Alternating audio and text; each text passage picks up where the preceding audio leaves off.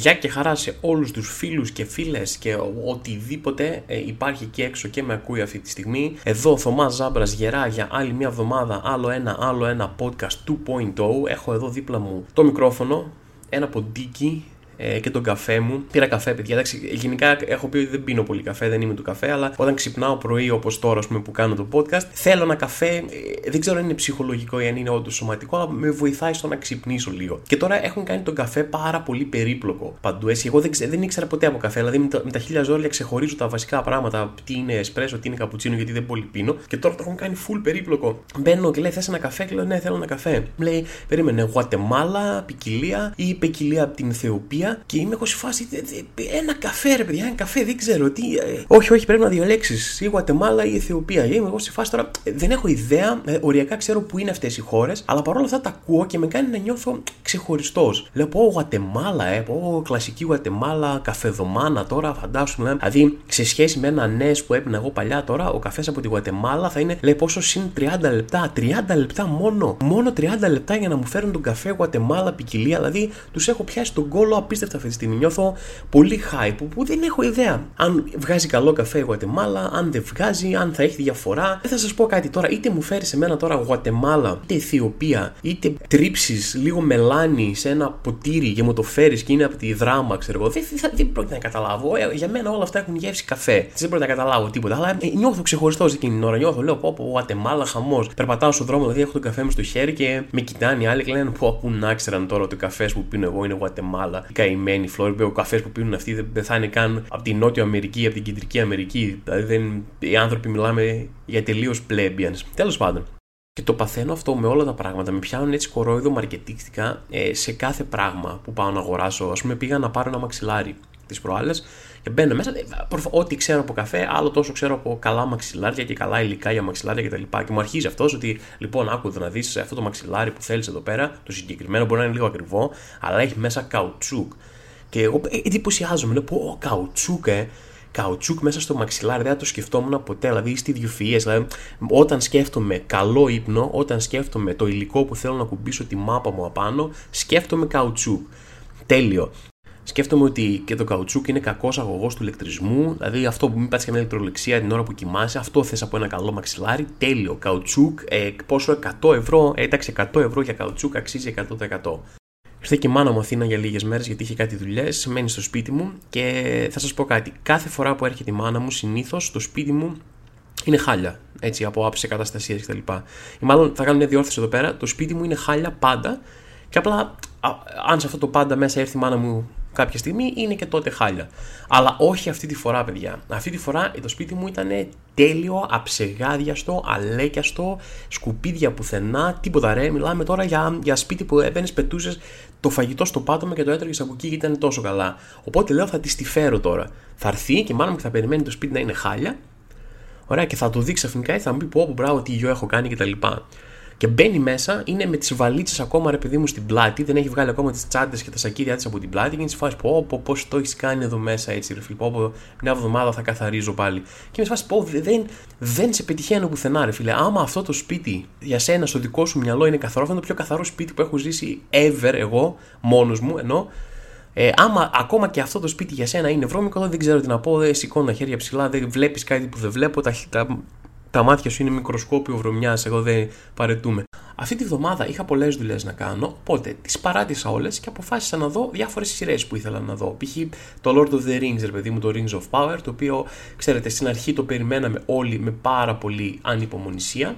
Μετά ξαφνικά ε, πάει Κανένας δεν ανυπομονούσε, ήτανε, δεν τα ακούγαμε καν. Μετά ξαφνικά έσκασε. Αλλά ό,τι και να κάνεις, όσο και hype και αν έχασες στον δρόμο, είναι η σειρά Lord of the Rings. Ωραία. Είδα τα πρώτα τρία επεισόδια, αυτά νομίζω έχουν βγει μέχρι τώρα. Είναι ωραίο οπτικά, είναι ωραίο σκηνοθετικά, είναι ωραίο από άποψη κουστούμιών κτλ. Δηλαδή, επιτέλους μια μεγάλη παραγωγή που δείχνει σαν μεγάλη παραγωγή και τώρα τελευταία βάζεις ταινίες εκατομμυρίων και με, είναι με απέσιο CGI, με απέσια οπτικά φτώχεια καταραμένη, το οποίο δεν μπορώ να καταλάβω. Τουλάχιστον σε αυτή τη σειρά σειρά. Φαίνονται τα λεφτά, λες ok επειδή μου είναι μια μεγάλη παραγωγή ε, θα σας πω κάτι, δεν ενθουσιάστηκα με αυτό που είδα στις τα τρία πρώτα επεισόδια, αλλά γύρω στο τρίτο επεισόδιο άρχισα να ψήνομαι λίγο διότι προσπάθησαν να κάνουν ένα πράγμα που είναι δικό τους. Φοβάμαι πάρα πολύ με τα σπίνο γιατί ας ε, το πούμε ανοιχτά, ε, το Hollywood έχει ανακαλύψει ότι ο κόσμος πληρώνει πολύ πιο εύκολα να δει κάτι που ξέρει ήδη, να δει μία σειρά, μία ταινία που είναι βασισμένο σε κάτι που ξέρει ήδη. Οπότε είναι σε φάση ότι, Ω παιδιά, Lord of the Rings, θυμάστε τα Lord of the Rings, οι ταινίες που σας άρεσαν, ε, αυτό είναι πάλι. Ελάτε εδώ πέρα, δώστε μου λεφτά. Γι' αυτό φοβάται και τρέμει το original περιεχόμενο. Δεν βλέπεις ποτέ αυθεντικό περιεχόμενο, καινούριε ταινίες βασισμένες σε κάτι καινούριο, είναι απίστευτα σπάνιο φαινόμενο. Οπότε φοβόμουν πάρα πολύ ότι και το Rings of Power θα είναι σε φάση, παιδιά, θυμάστε αυτούς τους χαρακτήρες που σας άρεσαν, ο Gandalf και αυτοί, αφού τους ξέρετε, ελάτε εδώ να δούμε κλπ. Αλλά αυτό που εν τέλει μου άρεσε, ρε παιδί μου, με τη σειρά είναι ότι αποφάσισε ότι θα είναι μια δικιά της οντότητα με καινούριους χαρακτήρες, καινούριο δικό της ύφος και παρόλο που προφανώς υπάρχουν και κάποιοι χαρακτήρες που είναι γνωστοί, ρε παιδί μου, από το lore του Lord of the Rings ε, του κινηματογραφικού, ε, δείχνει ότι θέλει να πάει να κάνει κάτι εντελώς δικό της και όχι να βασιστεί στο Α, κοιτάξτε, εμείς είμαστε πάλι Lord of the Rings, είναι ελάτε όλοι εδώ πέρα. Τέλος πάντων, αυτά είναι λίγο η γνώμη μου για το, τα τρία πρώτα επεισόδια του Rings of Power, αλλά άλλο ήθελα να συζητήσω, άλλο είναι το θέμα που με καίει εδώ πέρα. Δεν μπορούν να χωνέψουν κάποιοι άνθρωποι και έχουν κάνει χαμός στο ίντερνετ, γιατί δεν μπορούν να χωνέψουν με τίποτα ότι κάποιοι από τους ηθοποιούς που παίζουν τα ξωτικά ή τους νάνους στην σειρά είναι μαύροι.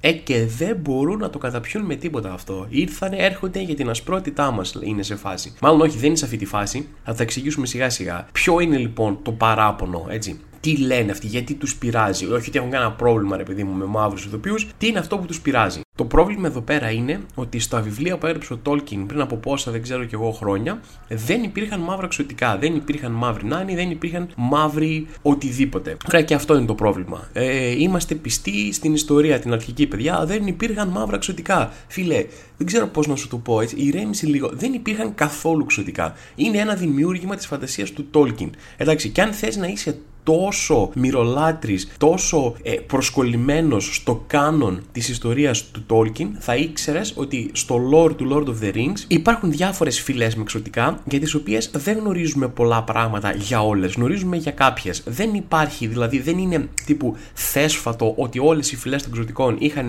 τα ίδια χαρακτηριστικά, ήταν όλοι κατάλευκοι με ξανθά μαλλιά κτλ. Δηλαδή στο lore υπάρχουν τα εξωτικά που είναι mixed, είναι μισά άνθρωποι, μισά εξωτικά, μισά δεν ξέρω και εγώ τι εξωτικά. Οπότε δεν είναι τόσο, δεν είναι τόσο όχι με τίποτα, δεν υπάρχει περίπτωση στο lore του Lord of the Rings να υπήρχε ένα μαύρο εξωτικό. Ωραία, δεν είναι τόσο ανήκουστο, αλλά ακόμα και να μην γινότανε. Εντάξει, ακόμα και να, να έγραφε κάπου στα βιβλία του Tolkien, παιδιά, το γράφω εδώ ξεκάθαρο σαν υποσημείωση, δεν υπάρχουν μαύρα εξωτικά πουθενά. Ακόμα και αυτό να έχει γίνει, ωραία, άκουσέ με. Μπορούμε να παριστάνουμε όσο θέλουμε ότι οι αντιδράσεις στο χρώμα των ξωτικών είναι λόγω μιας αυστηρής προσκόλλησης σε κάποιο κάνον του Tolkien, αλλά κοροϊδευόμαστε μεταξύ μας. Δεν παθαίνει απολύτως τίποτα η τολκινική μυθολογία των ξωτικών από ένα καινούριο χαρακτήρα που δεν υπήρχε καν στα βιβλία και είναι μαύρος ο ηθοποιός που τον υποδίεται. Δεν προδίδει τίποτα ούτε από την ιστορία ούτε από το μύθο των ξωτικών, το χρώμα του δέρματός του. Α μιλήσουμε ειλικρινά, οι αντιδράσεις είναι γιατί κάποιοι άνθρωποι και έξω νιώθουν μια αδιόρατη απειλή από ένα woke δικτάτορα που έχει τοποθετηθεί στο Hollywood και θέλει με το ζόρι να του πάρει τους αγαπημένους του άσπρους χαρακτήρες και να τους κάνει μαύρους. Μου την πέσανε πολύ γιατί λένε Α, Θωμά, τι θα πει, δεν υπάρχουν εξωτικά, υπάρχουν στο lore κτλ. Όχι. Το επιχείρημά μου ισχύει. Δεν υπάρχουν εξωτικά, είναι ένα αποκύημα της φαντασίας του Tolkien, το οποίο δεν είναι δεμένο με τα άσπρα του χαρακτηριστικά πουθενά στα βιβλία.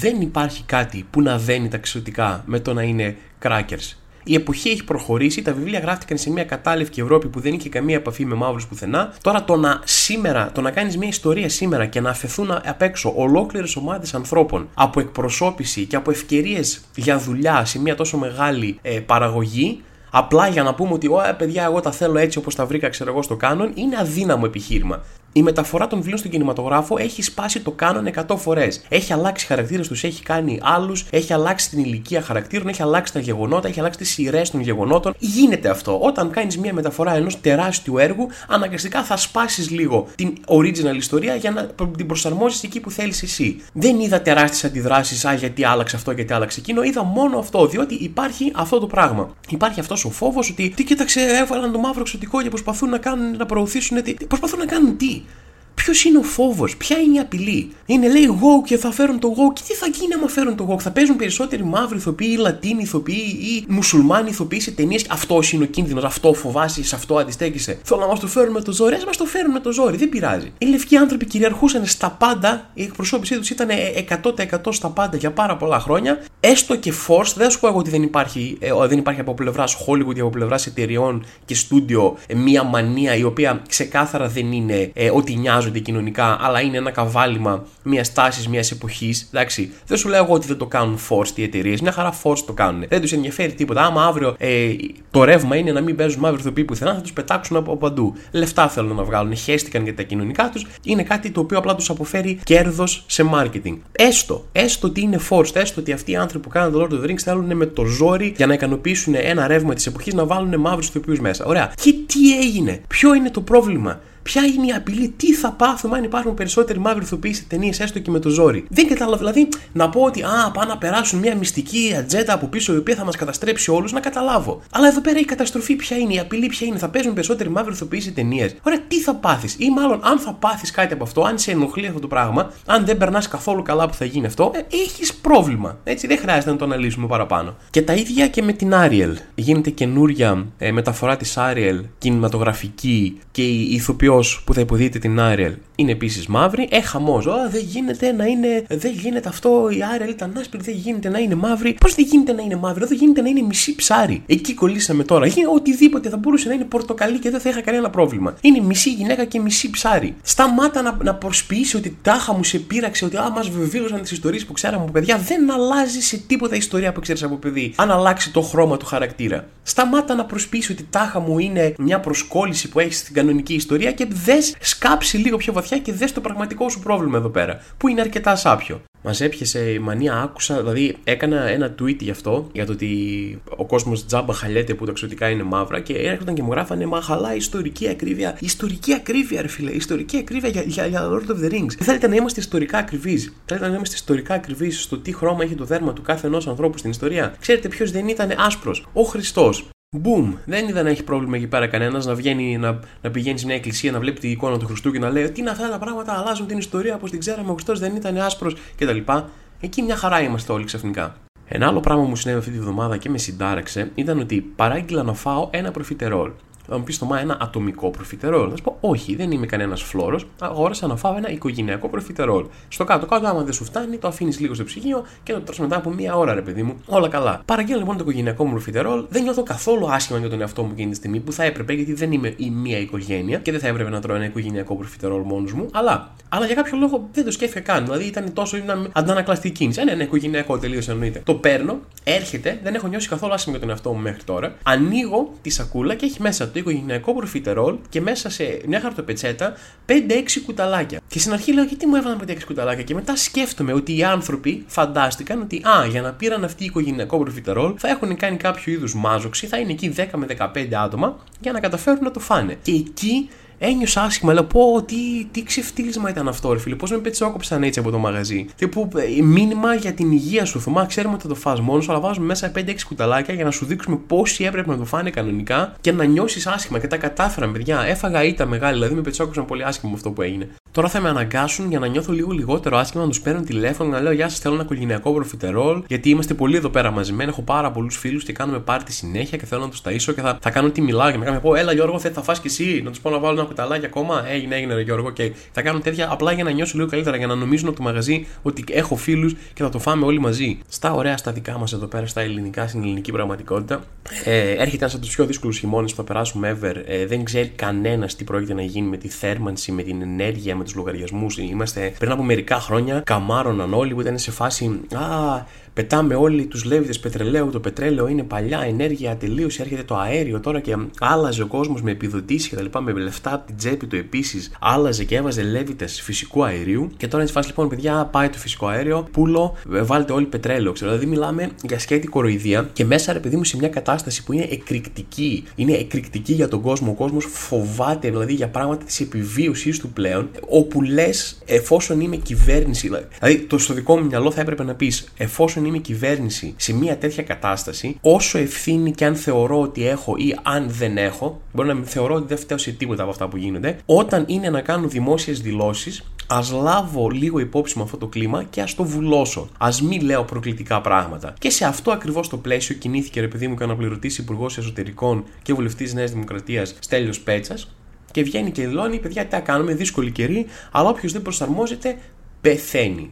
Σου λέει η κυβέρνηση τι είναι καλή ιδέα να κάνουμε τώρα που ο κόσμος είναι με το μαχαίρι στο λαιμό και δεν ξέρει αν θα έχει να ταΐσει ή αν θα έχει να ζεστάνει τα παιδιά του αυτό το χειμώνα. Να βγούμε με απάνθρωπες κοινικές δηλώσεις τους στείλει παιδιά τι να κάνουμε, έτσι είναι η κατάσταση, ε, ή προσαρμοστείτε ή πεθάνετε. Το οποίο παρεμπιπτόντως δεν θυμάμαι να είναι καθόλου η φιλοσοφία της κυβέρνησης όταν απειλούνται εταιρείες και δεν μπορούν να προσαρμοστούν και δεν θυμάμαι να τις αφήνει να πεθαίνει και θυμάμαι να μοιράζονται εκατομμύρια από εδώ και από εκεί στην Aegean, σε τράπεζες κτλ. κτλ. Και με αφορμή αυτές τις δηλώσεις, ε, πήγε ο Ρουβίκονας και έβαψε τον τοίχο του στο σπίτι του Πέτσα και πέταξε κάτι τρικά και την ώρα που ήταν μέσα και ανήλικη κόρη του και προφανώς κινητοποιήθηκε όλος ο μηχανισμός. Πάμε, ξέρω, φασιστική επίθεση ε, κτλ. Και OK, okay, να την καταδικάσουμε την επίθεση. Προφανώς είναι μια επίθεση, ξέρω, έστω και επίθεση τέλος πάντων σε εισαγωγικά, δεν είναι και actual επίθεση κανένας. Είναι μια επίθεση, να, okay, να, να την καταδικάσουμε, να πούμε είναι φασιστική, ξέρω κτλ. Αλλά είναι λίγο περίεργο ε, τα δημοκρατικά σου αντανακλαστικά να κινητοποιούν και να ζητάς από εμά να καταδικάζουμε επιθέσεις και φασιστικές παρεμβάσεις και να τις χαρακτηρίζουμε και να χαρακτηρίζουμε τέτοιες παρεμβάσεις φασιστικές, όταν εσύ μας λες, παιδιά, κόψτε το λαιμό σας, βγαίνεις και λες δημόσια, κόψτε το λαιμό σας ή προσαρμοστείτε ή πεθάνετε, αυτά είναι τα δεδομένα, 500 ευρώ μισθός, 2.000 ευρώ ρεύμα, αλλιώς ψοφίστε. Και είναι λίγο περίεργο να γυρίζει μετά και να ζητάς δημοκρατική κατανόηση και όχι φασιστικές παρεμβάσεις, διότι δεν ακούγεται καθόλου δημοκρατικό το δικό σου mindset για να ζητήσει μετά από εμάς να κάνουμε το ίδιο όταν βρέθηκες εσύ στη φάση της επίθεσης. Και φυσικά κλασικά ρε παιδί μου ε, βγήκε να απολογηθεί μετά γιατί έγινε κάπως ο τόρος για αυτή τη δήλωση ε, βγήκε να απολογηθεί και η απολογία ήταν η κλασική απολογία του δεν νιώθω πραγματικά λυπημένος ρε παιδί μου για αυτό που είπα που είναι ότι ε, με πολύ προσεκτικό phrasing στη δήλωση ότι είπα κάποια πράγματα, ήταν μια τυχής δήλωση. Κατά αποτυχία, ρε παιδί μου, υπόθηκε. Το όποιος προσαρμόζεται πεθαίνει. Είναι καμιά φορά και σου ξεφεύγουν πράγματα. Πόσες φορές έχω πει εγώ, Ω, ή προσαρμόσου ή ψόφα σε κάποιον κατά λάθος και να πω, Όχι, συγγνώμη, γλίστε στη γλώσσα μου. Ήταν μια ατυχή δήλωση λοιπόν και κάποιοι ένιωσαν προσβεβλημένοι. Το οποίο είναι τέλειο. Είναι τέλειο. Το κάποιοι ένιωσαν προσβεβλημένοι είναι τέλειο, ρε παιδί μου. Αντί να πεις ε, έκανα μία δήλωση και πρόσβαλα κάποιο κόσμο ή έκανα μία δήλωση η οποία ήταν προσβλητική, λες κάποιοι ένιωσαν προσβεβλημένοι. Τώρα υπάρχουν βλαμμένοι εκεί έξω. Εγώ φταίω που κάποιοι νιώσαν προσβεβλημένοι. Τέλος πάντων, ζητάω, ρε παιδί μου, συγγνώμη που κάποιοι από μόνοι τους ένιωσαν προσβεβλημένοι από την ατυχή μου δήλωση και προχωράμε. Τέλος πάντων, τι να κάνεις. Κρατάω σημειώσεις άμα χρειαστεί ποτέ να ζητήσω κι εγώ συγγνώμη δημόσια από κάποιον. Σε άλλα σαφώς λιγότερο ε, σημαντικά νέα, ε, ο Λεωνάρντο Ντικάπριο, ο γνωστός ηθοποιός του Hollywood, ρε παιδί μου, έχει αρχίσει να τον κράζει ο κόσμος γιατί έχει ένα περίεργο pattern. Είναι ένας τύπος που είναι 47 χρονών και δεν έχει τύχει ποτέ στη ζωή του να ε, κάνει σχέση πιο μεγάλης διάρκειας ή πιο δημόσια, ρε παιδί μου, σχέση με μια γυναίκα η οποία να είναι πάνω από 25 χρονών. Και είναι τόσο πιστό σε αυτόν τον κανόνα που είναι λες και βάζει υπενθύμηση. Λες και πρώτο ραντεβού είναι φέρουμε πιστοποιητικό γεννήσεως για να τα φτιάξουμε. Ωραία. Μετά βάζει μια υπενθύμηση στο κινητό πότε θα γίνει άλλη 25 και απλά την παρατάει τότε. Είναι τόσο πιστός σε αυτό που έχει γίνει αρκετές φορές να παρατήσει κάποια λίγο πριν γίνει 25 ή λίγο αφού γίνει 25. Και εκεί παιδί μου αρχίζουν και τον κράζουν ότι κοίτα, OK, okay, μπορεί να ήταν λίγο πιο εντυπωσιακό αυτό παλιότερα, αλλά ε, είναι creepy παιδί μου πλέον. Είναι 47 χρονών άνθρωπος. Δεν γίνεται να μην τα έχεις φτιάξει ποτέ με όχι 25χρονο, ας πούμε, τι κάνει για να δώσει απαντήσεις; Γιατί ακούει το feedback του κόσμου, λίγο δεν είναι χαζός, ξέρει πολύ καλά ότι το feedback του κόσμου σε κάνει καλύτερο. Και τι κάνει, πάει και τα φτιάχνει τώρα με την Gigi Hadid. Και κοιτάω, μπαίνω Wikipedia και κοιτάω την ηλικία της και η κοπέλα είναι 27 χρονών. Boom! Πάρτο, βουλώνει στόματα, δίνει απαντήσεις, φωνάζεται, δεν σα αρέσουν τα 25 χρόνια. Βάζω ένα κανόνα τύπου σαν πανεπιστήμιο νήσιν 2 και το αυξάνω μέχρι τα 47, που είναι ακριβώς τρογγυλά 20 χρόνια διαφορά με μένα. Ωραία. Και τώρα σειρά σας να δω τι θα βρείτε πάλι άσχημα να μου πείτε σε αυτό. Μπράβο, Λίο, πολύ ωραία λύση στο πρόβλημα, καταπληκτικός, συνέχισε έτσι. Αυτά έγιναν πάνω κάτω αυτή την εβδομάδα. Αυτά έγιναν πάνω κάτω τέλος πάντων ε, και σχολίασα εγώ. Έγιναν και άλλα πράγματα αυτή την εβδομάδα. Χαμός γίνεται εκεί έξω, είναι μεγάλος κόσμος. Ε, και δεν σας κρύβω ότι τώρα θα φύγω και θα πάω να αράξω λίγο, να σκρολάρω λίγο ίντερνετ, προσπαθώντας όμως να μην πέσω θύμα ε, ενός πράγματος που πέφτω πολύ συχνά. Το οποίο είναι να ψάχνω να κάνω έρευνα για πράγματα τα οποία δεν πρόκειται να αγοράσω ποτέ ή δεν δικαιούμαι καν να αγοράσω, ρε παιδί μου. Δηλαδή, ε, σκρόλαρα τις προάλλες και είδα μια είδηση ότι α, σε 10.000 νέους στεγαστικά δάνεια και πάνω τα ανοίξω και μετά λέω τι ανοίξεις βρε από Μυριναίου, λέει, τι, από πού και ως πού είσαι νέος εσύ, δηλαδή βάζει πάει πέρα σε αυτό το πλοίο. Έχει, έχει σαλπάρει. Ή το άλλο, βλέπω, σκρολάρω ρε παιδί μου και ξαφνικά βλέπω, δείτε εδώ πέρα την καινούργια Ford Mustang. Και εγώ λες και είμαι, ξέρω εγώ, κάποιος απόγονο στον Άσλο, κάτσε να δω τι παίζει με την καινούργια Mustang, γιατί α μην πάρω την παλιά ρε παιδί μου, γιατί το ξέρω ότι υπάρχουν φτηνιάριδες εκεί έξω που θα πούνε Α, τώρα που βγήκε η καινούρια, η παλιά θα πέσει η τιμή της, οπότε θα πάω να πάρω αυτή. Εγώ δεν είμαι έτσι. Θέλω το καινούριο, το πιο τελευταίο πόσο 60-70 χιλιάρικα, αυτό θέλω. Και την ανοίγω και βλέπω, ξέρω εγώ, τα χαρακτηριστικά της, 5.000 κυβικά, 600 άλογα, και είμαι σε φάση που θα καίει τώρα που λέει αυτός. Προσπαθείς να πεις στον εαυτό σου ότι και καλά αυτό είναι το πρόβλημα εδώ πέρα, ότι είμαι οικονομικά συνεπής και δεν παίρνω αυτό το αυτοκίνητο γιατί δεν μπορώ, αλλά θα καίει πολύ τώρα για βλακίες. Λε και αν αγοράσει ένα αυτοκίνητο 70.000 ευρώ, σε νοιάζουν τα πάγια έξοδα ότι πρέπει παιδί μου να τα δώσω τα 70.000 τα έχω, αλλά μετά τα τέλη είναι ακριβά ρε Τώρα αυτά τα 600 ευρώ, τα 1000 ευρώ το χρόνο, τα τέλη δεν, δεν ξέρω αν θα καταφέρω να τα αποκριθώ. Λες παιδί μου ένα βλακία να πεις στον εαυτό σου μέσα στη φτώχεια σου, αλλά δεν έχει σημασία, παιδιά. Δεν έχει σημασία αν οδηγάτε Fiat Stilo ή αν οδηγάτε Ford Mustang. Εγώ σας αγαπάω το ίδιο και το ξέρετε. Αν οδηγάτε όμως Ford Mustang, ε, στείλτε μου είναι καλό, βγήκε καλό, δηλαδή μου αξίζει τον κόπο να τα δώσω ή να μην τα δώσω. Το τελικιάσατε, πιάσατε τελική, πια είναι πάνω από 150. Και πολύ τελικά. Αυτά είναι πράγματα που θέλω να ξέρω. Και θα κλείσω τούτο εδώ το podcast με ένα θετικό μήνυμα για όλους. Παιδιά, πάτε ταξίδια όσο προλαβαίνετε. Γιατί δεν θα είμαστε όλοι τόσο τυχεροί όσο η Βασίλισσα που την πάνε ταξίδια παντού σαν κινούμενο Λούνα Πάρκ, σαν θίασο για να τη δει ο κόσμος αφού πεθάνετε. Οπότε ναι, αυτό είναι το θετικό μήνυμα με το οποίο αποφασίζω να κλείσω αυτό εδώ πέρα το podcast. Μόνο θετική ενέργεια, self-help, μοσιονίστας κτλ. Λοιπόν, μέχρι την επόμενη εβδομάδα να είστε καλά και τα λέμε. Γεια σας.